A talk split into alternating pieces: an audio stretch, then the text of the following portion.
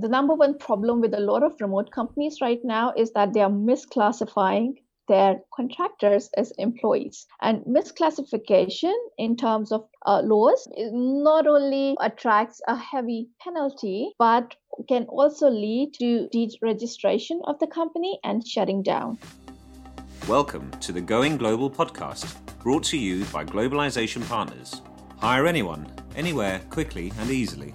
Use our AI driven, automated, fully compliant global employer of record platform, powered by our in house worldwide HR experts with 97% customer satisfaction ratings. Globalization partners succeed faster.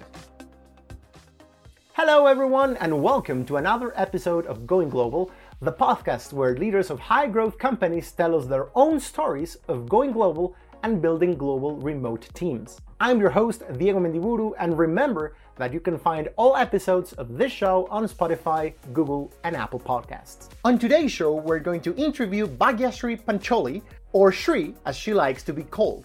Bhagyashree has managed remote and hybrid remote teams as big as 600 members across 12 time zones and also with startups working alongside CEOs.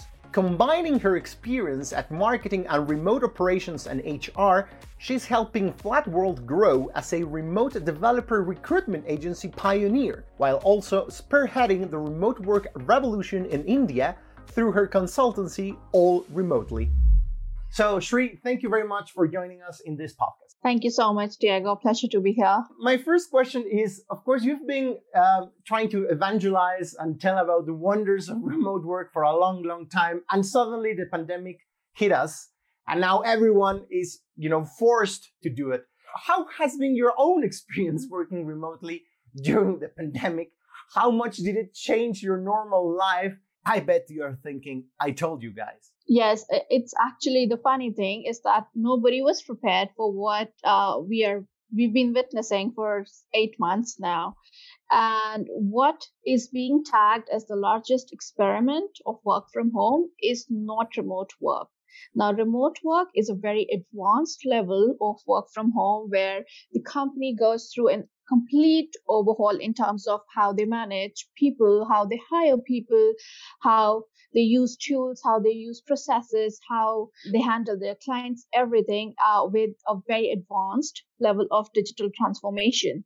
What we see currently is a pushed transition to uncharted waters. And this has actually made a lot of people feel that remote work is not viable for me personally, even though I've been a remote worker for the last eight years, working with global teams, it wasn't easy. Uh, not in terms of work, but of the entire uh, surrounding or the environment of fear and uncertainty around us. So definitely it has taken a toll on me, on everybody else psychologically.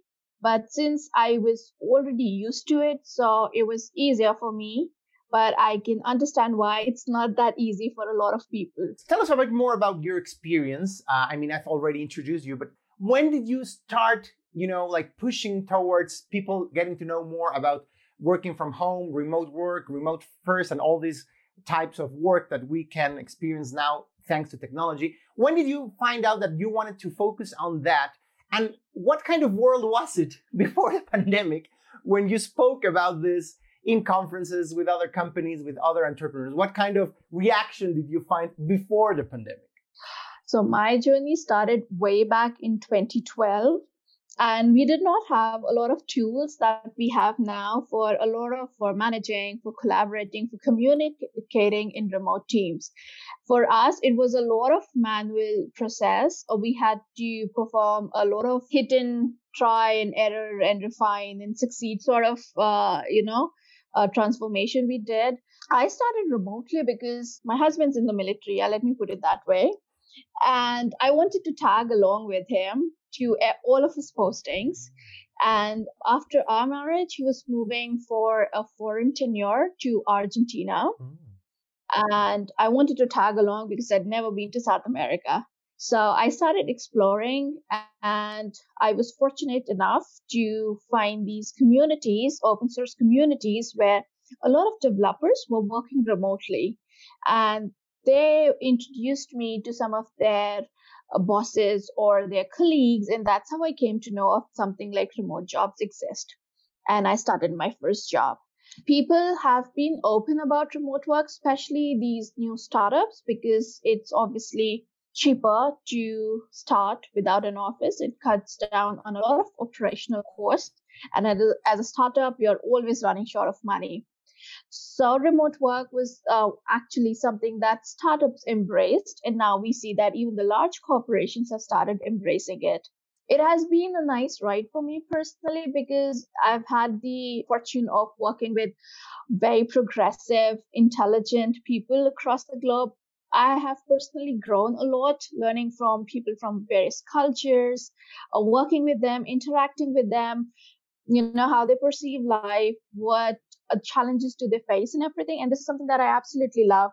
So I think that people should work remotely in global teams because that not only enriches them in terms of their professional knowledge, but also as a person going back to this idea of what was the world before the pandemic, I imagine, I don't know if you agree, but for many entrepreneurs, the whole idea of having an office or being in a co-working space was an achievement by itself. You know, like I got to rent this fantastic space at WeWork. It's fantastic. We have free beer. Everyone is happy and playing ping pong, you know. And suddenly things have changed dramatically. And it seems to me that hopefully after this pandemic is over, it will become now a norm to hear entrepreneurs say, no, it is better if I save money and instead of paying a rent of a beautiful co working space, we just implement remote work. Do you feel that is true?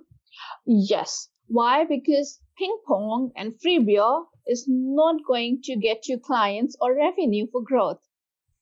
People yeah.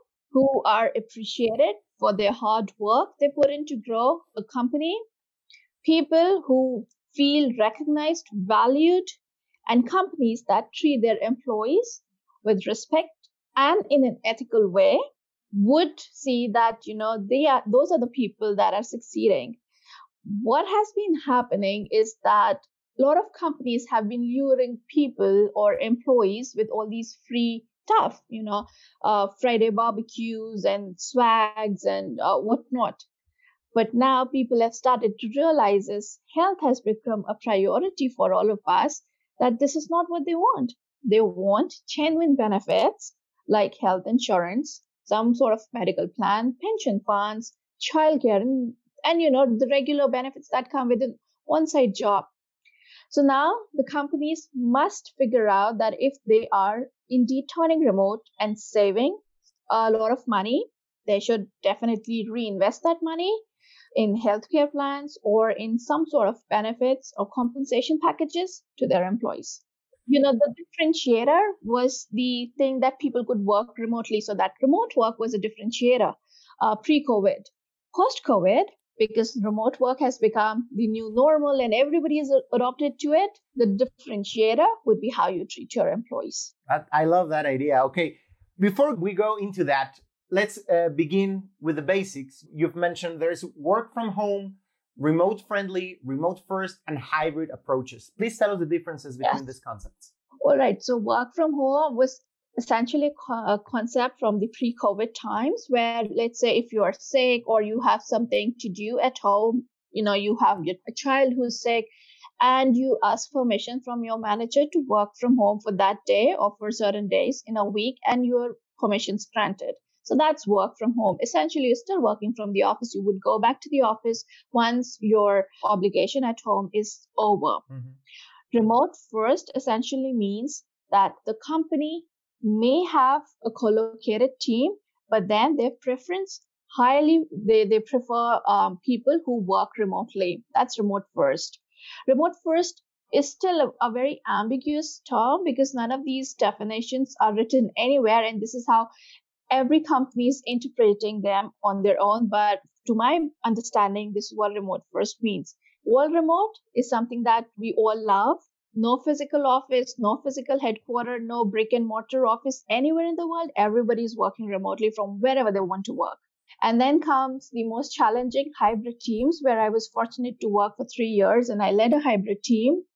And hybrid team is that you have some people working from offices and some people working remotely. And this is like the most challenging type of workplace, which I see is going to be on the rise now. I mean, you've already mentioned this, but how well prepared were companies, and I would add even workers and people, to face this new reality of, of remote work? I mean, uh, it took us by surprise, obviously, right? Yes, it did. For a lot of companies, even in some of these largest corporations, people were taken aback as to what has happened. And a lot of these processes in these companies were uh, manual, people were not prepared. There was some sort of mismanagement. And now that everybody's working from home, people are realizing that their older processes of being in the office together and you know all the social aspects of interacting with colleagues in the office is not working out people initially as you know were upset about it and they resisted the idea but now the employees have stood up and they've you know started embracing it and they're liking it so now they're pushing for it and employers need to fulfill the wish of what the employees want but I guess that's exactly what you said before. I mean, why was there a resistance from certain employees? I guess it was because there was no plan, right? And and literally you didn't know you were not you didn't even have a desk or a working chair in, in your house. And some companies just said, well, you, you do have a personal computer, then you can work in your home. You already have internet, of course, because you play video games or whatever. So you, you're already paying for it. And, and that's part of the issue, right? I mean, companies were not prepared. Yes. So we didn't know what kind of perks and things would make yes. easier life for workers at home, right?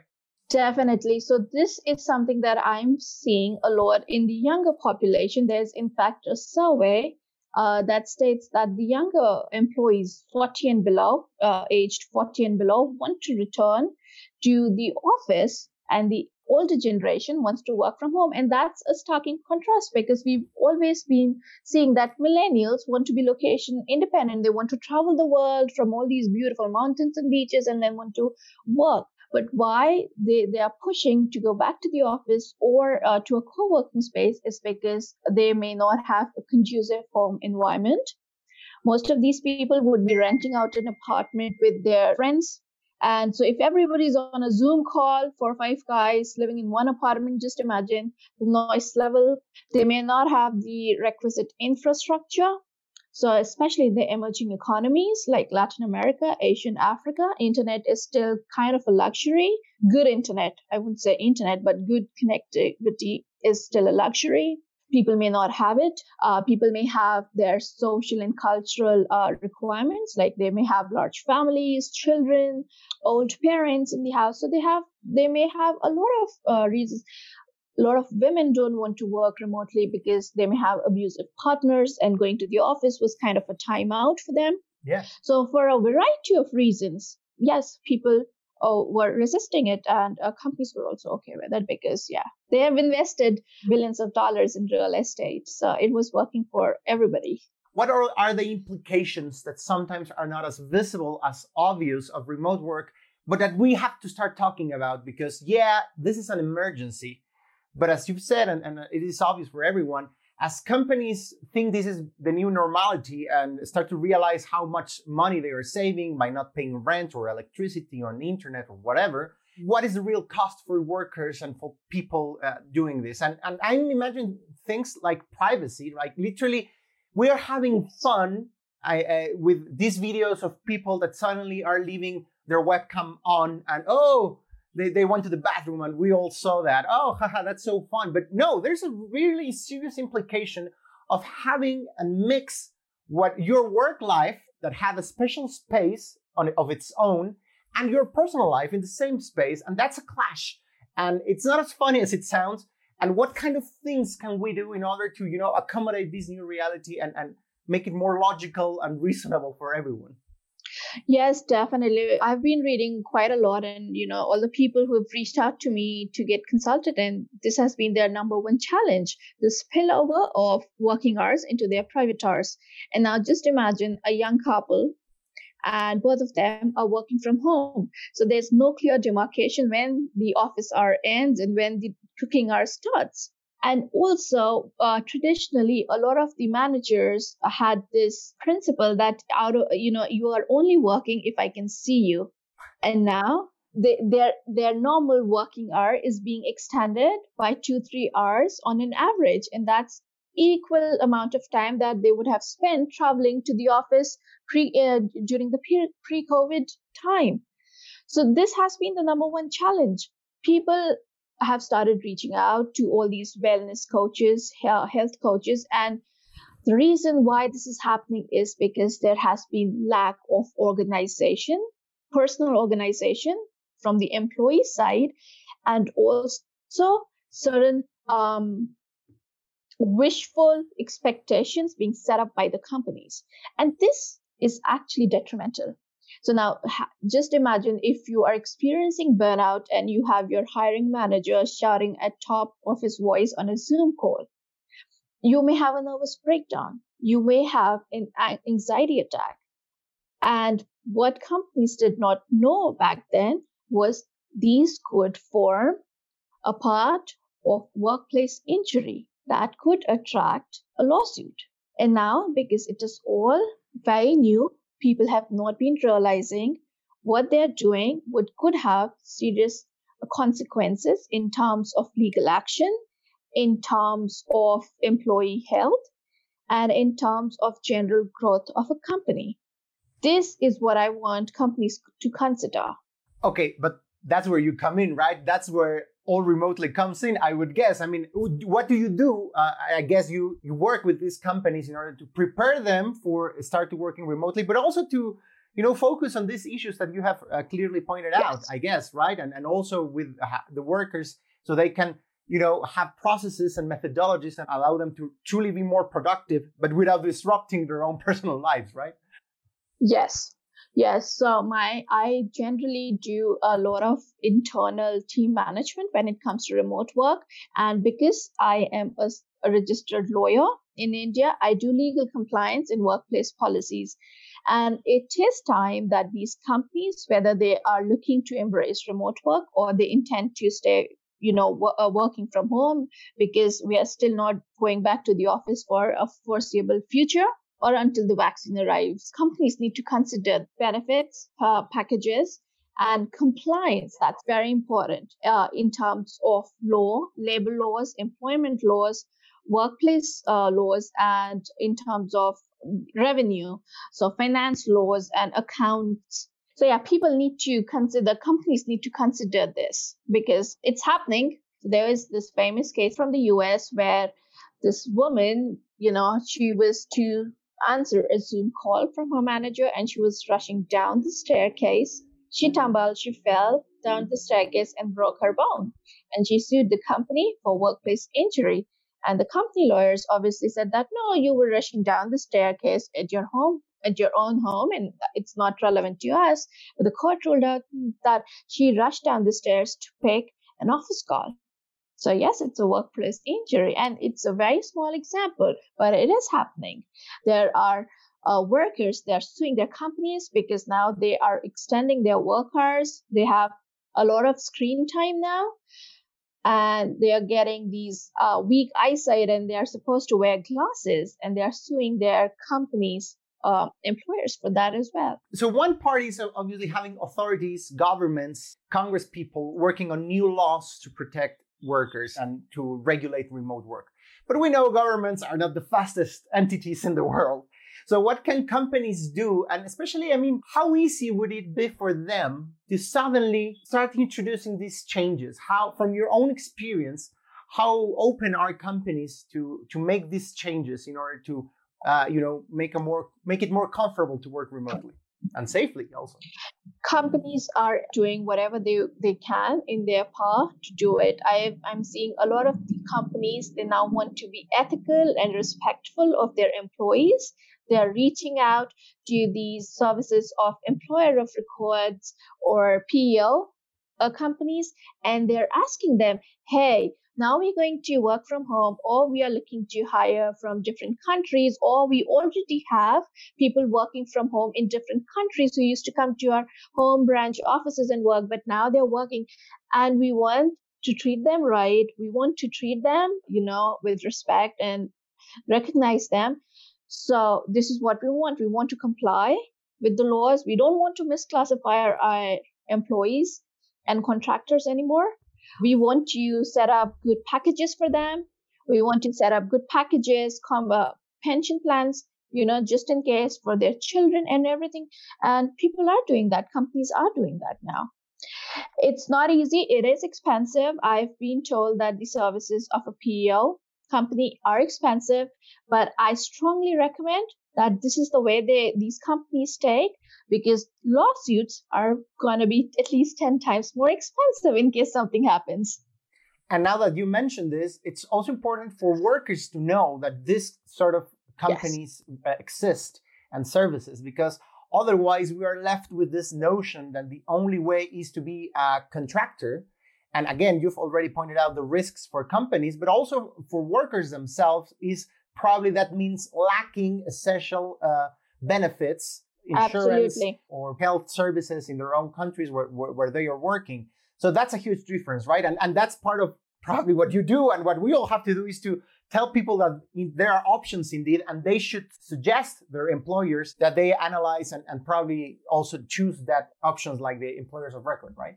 Yes, you know, the number one problem with a lot of remote companies right now is that they are misclassifying their contractors as employees. And misclassification in terms of uh, laws not only attracts a heavy penalty, but can also lead to deregistration of the company and shutting down. And there are companies doing that. So there's this famous Californian test called the ABC test, and all the American companies are supposed to comply with the guidelines laid down by TEST, but we are seeing that some companies are doing it and some companies aren't doing it. Apart from you know these employees uh, benefits and perks and compensation part, I would also suggest that companies look into treating the employees right because as i said this would be a differentiator now and traditionally they were hiring contractors uh, with a contract clause saying that you can't work with a competitor. But if anybody has studied law a little bit, they would know that this is just a deterrence and holds no true value. And that's why it's a void and a null piece on the contract. Mm. And it could risk stealing away of your IP mm. to your competitor via a contractor. So we've talked about the, the legal part, the, the, even the health part, the privacy part, but what about some sort of framework for employees to work remotely and, and be happy and be productive? Is there a open source common framework that companies are using and replicating in order to achieve you know at least being as productive as they were before the pandemic or even more or you know what are the options or what kind of work do you do at All Remotely in order for companies to establish these new kind of processes? So there's no open source like that, but then there are some amazing uh, articles that have been written by these companies that have been remote globally for a really long time, and that's a good reference and a good guide. But I never suggest anybody to blindly copy it because what works for them may not work for you. And especially when it comes to uh, teams that are very diverse, uh, spread across various time zones, and also, you know, companies that are based in emerging economies mm. as opposed to the developed economies, they have their unique set of challenges. Mm. Now, this is where I come in. I especially work with companies that are working in the emerging economies because I understand their cultural background. What a lot of people don't understand is they are in this race to define the company culture. But company culture is nothing but what you do.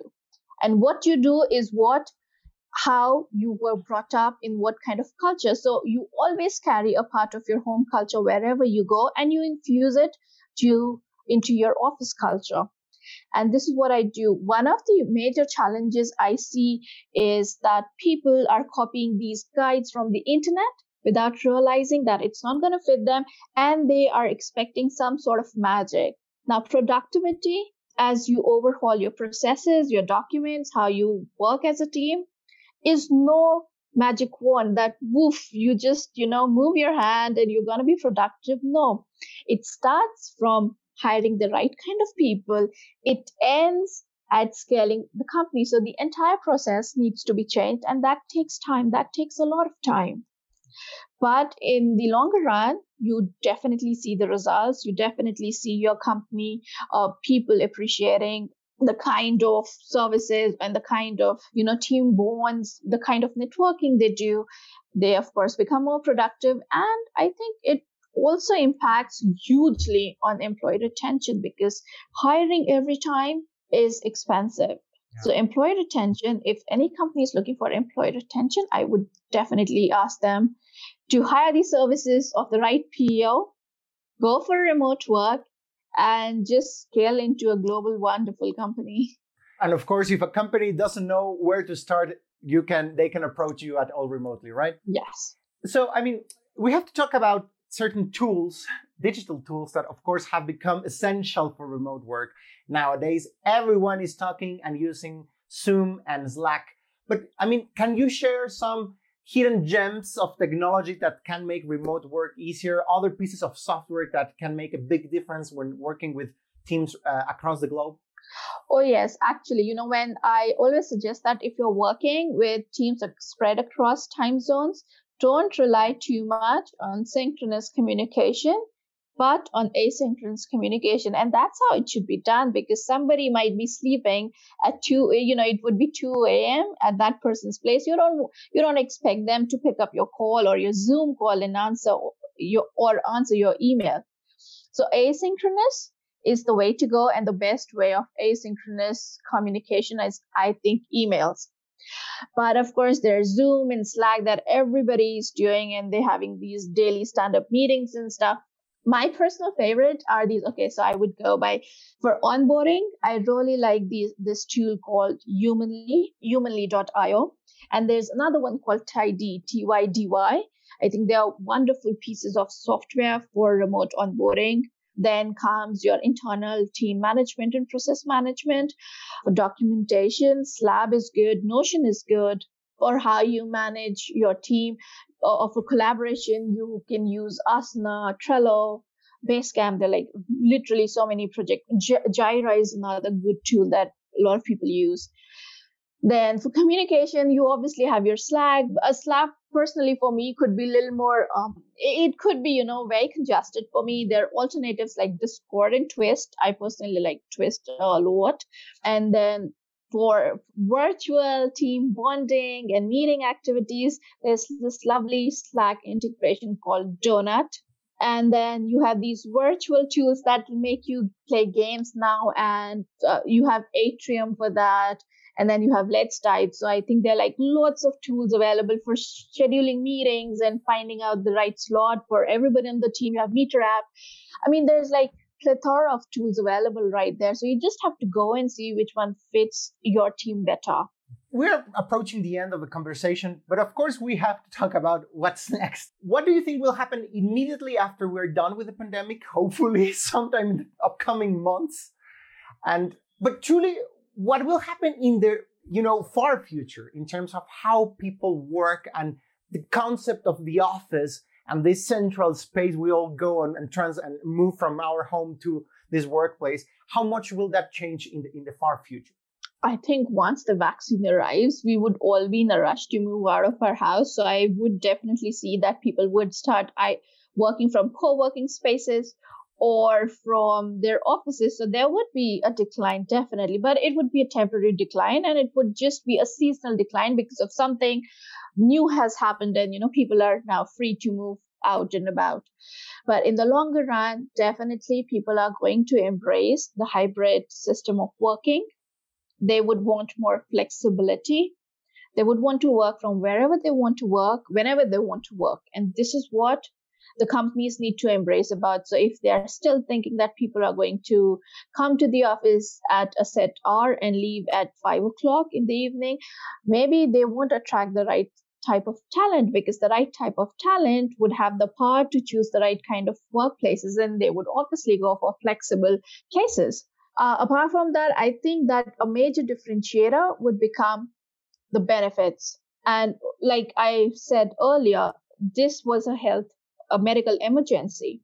And I do see that we may have something like this in the future again.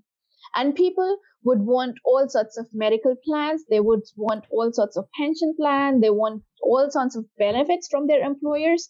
They don't want to risk it any longer. And so they would push those employers to grant it to them. And if they're not doing that, they would be, they would, I think they would just not think twice before quitting that job and moving on to an employer that offers them a lot of package that is better in terms of compensation, benefits, and also flexibility. So I think the future holds enormous growth for companies that are offering employer of record services because people would hire globally now. There's no reason for them not to hire.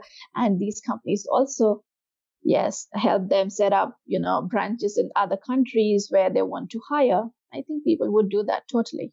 I think now that you say that, I have to ask how much do you think this will change the geography of work, if you allow me to say, you know, how, how certain countries will become hubs for certain types of uh, professionals or not? What, what do you think about that? It would be a very borderless uh, workplace now. So we used to hear of these, you know, doctors without borders and, you know, lawyers without borders. It's going to be workers without borders now.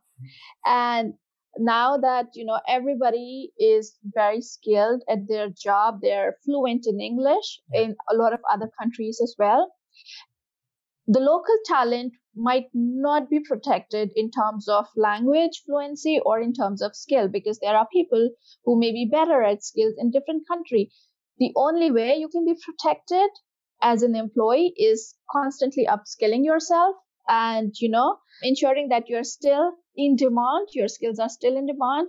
How the companies can ensure that they're still attracting the right talent is how you know they they market their packages and benefits and stuff but yes it would be a global talent pool that companies would like to tap into and we, would definitely see a lot of people being hired from emerging economies because they're wonderful. Yeah, we, we guys are wonderful.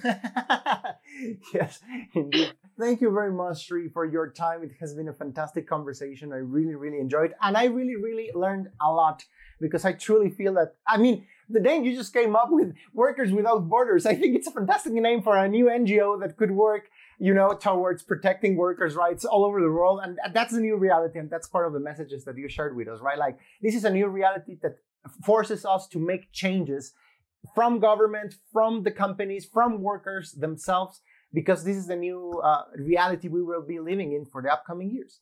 Yes, definitely. Um, it's not going to remain the same. It would never go back to being the same. There would always be a more globalized approach in how uh, companies act, perform, hire, and this is something that people should brace themselves for. It's going to be a monumental shift. Yes, definitely. Thank you so much, Diego. Please let us know where can uh, people find you, your company's web address and other, maybe your email, other yeah. types of connections they can make with you. Sure. So I go my by my original name, Bhagyashree Pancholy. That could be a little difficult, but I'm so sure Diego would craft a nice poster where my name is there, so you can search for me on LinkedIn and the website of my company is allremotely.com and it has all the contact information. So feel free to go there, check out what I do, how I do, and feel free to reach out. I'll be happy to speak with you. Thank you very much, Shree, for your time. Thank you so much, Diego. I hope you enjoyed today's episode. Remember that you can find all episodes on Spotify, Google, and Apple Podcasts. If you're planning to hire a new global team member, Globalization Partners makes it easy to onboard international talent in a matter of days. Go to globalization-partners.com to get started. This is Going Global, presented by Globalization Partners.